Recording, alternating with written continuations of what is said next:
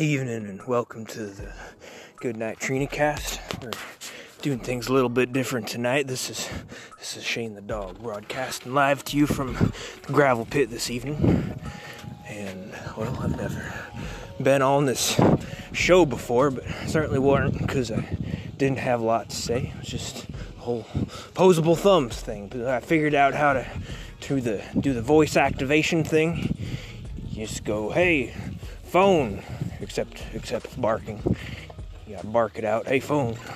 Then it'll turn on and ask you if you want a belly rub and just about anything else. Anyways, I thought I'd take over for the night and share how things look around here from my perspective. And first off, I know what everyone's wanting to know is how's how's the hunting report. Got got a lot lot to catch up on on my notches to uh, since I've spent so much of my early life chained up in the same spot or pulling some jerk around, getting pulled around some jerk. But uh, today I got I got notch number two. Notch number one month so ago was darn exciting.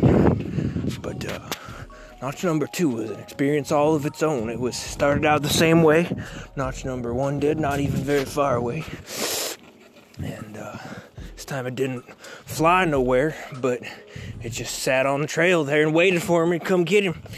It tasted different. Had the, the first one from last month was all all soft and, and smooth. And this one was fuzzy. It was fuzzy. It was had a little brown fuzz and big big tall ears.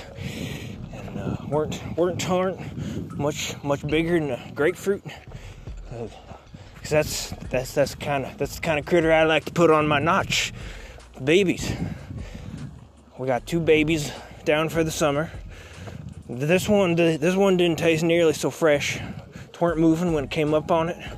Didn't have to stalk it, didn't have to chase it, just sat there and waited for me to take him. All real proud like. I, I brought him back to, to the fella that hangs around here and showed him off.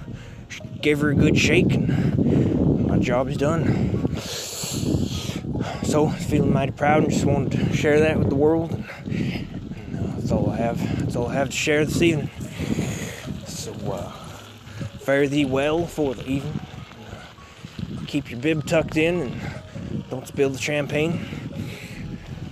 Good night.